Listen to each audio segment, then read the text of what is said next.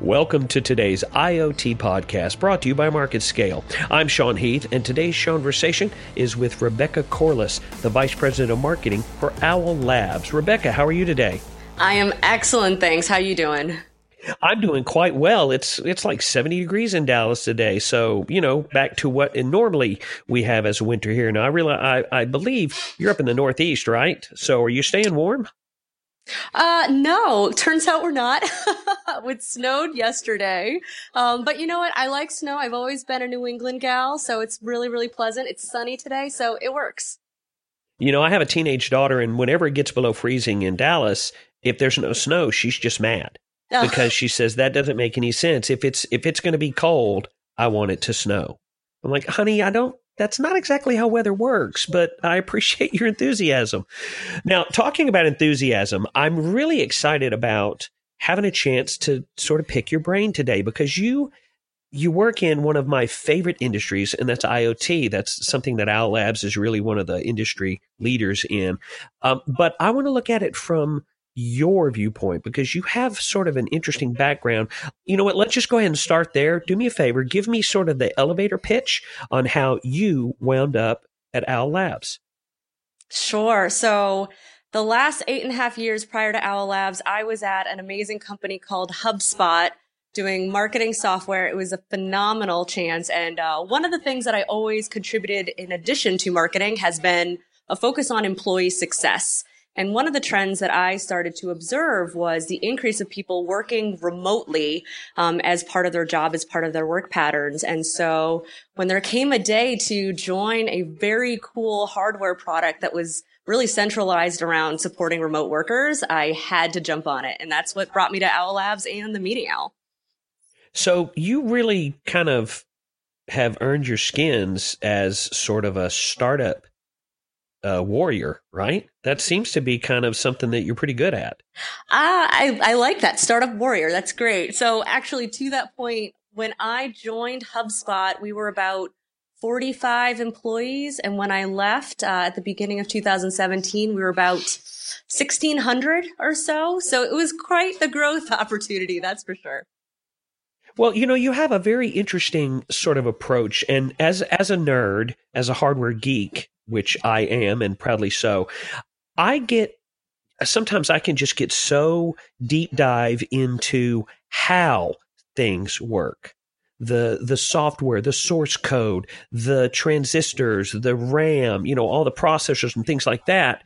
And sometimes I can get so just submerged in that I miss the really cool part about IoT, and that is not how it works, but what kind of work it can do. And that's what I was really excited to talk to you about today. So now because you're on the marketing side, you have to understand what the thing can do.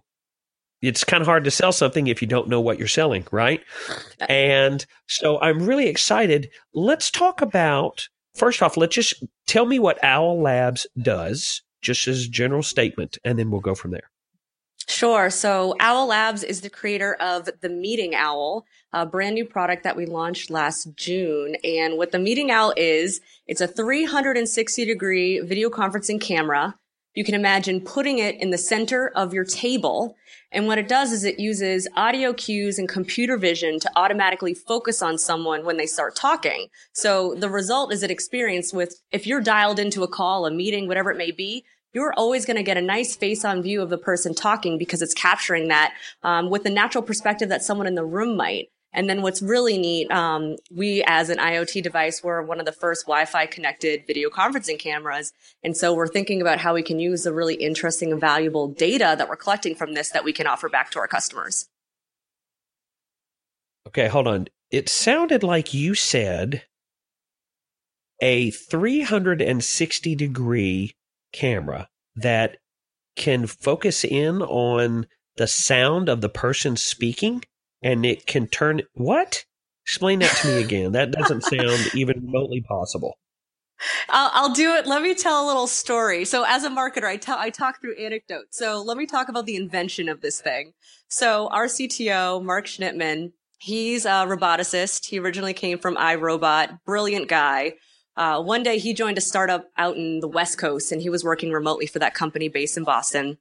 And he thought remote work was great except for meetings. Meetings were terrible until one day, one of his coworkers that happened to be in the conference room where they're having the meeting put the laptop, imagine this, on a swivel stool and started just swiveling the stool to focus on whoever was talking at that time. And then Mark said, "Oh my goodness, this is perfect. This is a game changer. And I'm a roboticist, so I'm going to build this." And so literally what he's built is a bird brain, if you will, that uses robotics algorithms to take audio inputs, video inputs, understand where someone's sitting. We'll learn if someone moved to a different part of the room and then take that. So at any given point, imagine like an automated cameraman and it, all these cuts to always focus on whoever's talking. It's very, very cool. Man, I almost wish I owned a company so I could buy one of those. I don't know that I could justify buying one to just have it at the house. Although I do have to say, I'm kind of nervous with the, if video cameras are going to really start to evolve like this, does that mean I won't be able to work from home in my pajamas anymore? Well, it turns out, so when we looked at research in terms of what are the components that go into successful communication, 55% is facial expressions and body language. So if you're not turning on your camera, you're actually putting the person on the other side of the line at a disadvantage because they're not getting those visual cues to make communication very natural. And that's a real problem when a single person is meeting with a group of people because they're at the disadvantage. They don't have the same context as the folks that are in the room. Well, there is a growing trend, and I don't think it's just a trend. I think it's actually the direction that business is going. I believe that you did a study about remote work last year. Tell me a little bit about what you found out about that and kind of the sort of deductions that you made from that study. Sure. So one of the most interesting pieces that we wanted to learn is what is the frequency of remote work? Is this a simple little benefit that some folks get to use, or is this a growing normality? Is this something that many people are doing? And one of the things that we found that was really impactful is that 52% of employees across all industries, all roles, are working from home at least once a week. And that's fascinating because that means that remote work isn't just a unique benefit that only some people get to take advantage of. This is becoming a norm that everyone is doing. And we need to make sure that workplaces are investing in technology that makes remote work possible. So you can be just as impactful if you're at your desk or if you're at your desk at home. And so that's been really amazing to understand and learn. So just as a side note, do you ever get to work from home? I do. Fun fact. I like to do work from home Wednesdays. That's my favorite. And I like that. Isn't that great? And then 40% of our employees at Owl Labs are remote. It's helpful because they're the best testers of our products, so we can make sure everything gets better and better over time. Oh, so you're like a mobile QA department. There you go. I like that. Yeah, that's really cool. All right, so tell me again, what did you call the Owl? What's the device, the main device called that sits on my conference table? That's your Meeting Owl. Meeting Owl. And so self-contained, Wi-Fi capable, 360-degree, sound-sensitive, auto-focusing camera. Is that pretty close? That's right. It's an 8-mic array all around the Meeting Owl. And the one important thing, because we're on audio right now, it has no moving parts. So all this is done is via software inside of the Meeting Owl. It captures a full panorama, and then it chooses what part of the panorama it wants to focus on at any given time. So no moving parts, all through software on the Meeting Owl. Really, it's just a static camera. There's no servos. There's nothing inside there to break. Or let me rephrase that. There's nothing mechanical that has been designed for obsolescence. Exactly. That's right. Wow.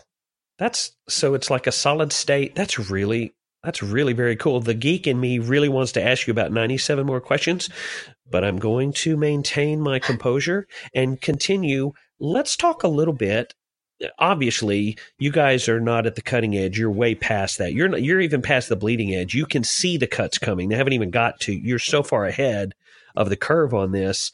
So that means that, you know, right now it's convention season. It's trade show season. Everybody's bringing out the new Weezits and Gigaws and, hey, check out this widget. And so is there something that you can talk about that doesn't get either of us in trouble about maybe some direction you're looking as a company, as an industry leader, something that you think deserves attention and development moving forward, let's say in the next 18 months? Yeah, I absolutely can. So choosing to have the Meeting Owl be an IoT device has opened up a lot of doors for how the Meeting Owl can progress over time. So just a really simple example, we can send different software updates, different features, and actually send them over the air to all of our Wi-Fi connected owls at our different customer companies. So that's very cool. And the other opportunity that brings is data. So I'm very excited about this. So I'll give an example of something that we can measure right now. So one of the things that we can report back to our users are the frequency of video conferencing meetings, pretty standard. But even cooler is the number of people that were sitting in the room at any given time. And that's because the Meeting Owl's there. It can see each person's face and it can count that and give that back. So what we're doing now is thinking about what other data might we want to collect and report back? And what other findings can we share with our customers to help them better, have better conversations, make sure they're including the remote employees on the call better, different things like that. So I'm super excited. And we're right in the phase right now that we're thinking about what we want to collect and how we might report on that. You know, that's really interesting. So as you're able to gather data through the use of the Meeting Owl, you can then take that data and sort of quantify, oh, you know what, maybe we could do this. So it's sort of a momentum building feature. The ability to grab that data and then be able to look at it will help you sort of decide the proper feature set, or here's a new capability that we can push out, which allows you to stay ahead of the curve because you're able to put, you know, new features out without having to put out a new hardware. That's exactly right. And we're really dedicated to, we like to compare it to the Tesla. I think that's a bit of a stretch. Teslas are pretty darn cool. But the Tesla you bought on day one is much different than the Tesla you have at the end of the year because they're always adding new things. So we want to take a similar approach just to make the Meeting Owl better, smarter, and more helpful. So as we've talked about, remote work is sort of changing to become common. Is there something else that you see is really going to start taking hold? Yeah, I think, so we talked about video a little bit earlier. I think video is not 100% a norm today. And that stat I mentioned, that 55% of communication comes from facial expressions, body language, et cetera. I think people are going to pick up that their most successful distributed conversations, distributed meetings are ones that do use video. So I think a lot of companies will shed some of their shyness, if you will, and realize that there really is a benefit to investing in that. So we're really proud to help people figure that out and strengthen their communications overall. Yeah, because it seems like any company's strongest feature is the brains of the people who work there.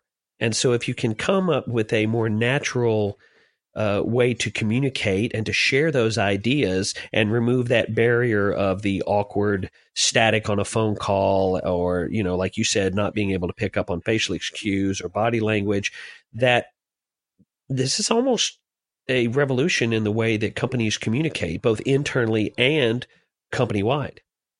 That's exactly right. So to go back to Mark's story, when he was remote at his startup, his role was leading robotics. And so he had a real leadership position. He needed to guide his team that was far away and make sure he was able to support them and be the resource he needed. And yet in those team meetings that even used video, it was just unoptimized video, he felt like he couldn't contribute in those meetings that he was supposed to, considering his role. So he was literally at a disadvantage and literally not giving the value that he was expected to give due to that lack of context.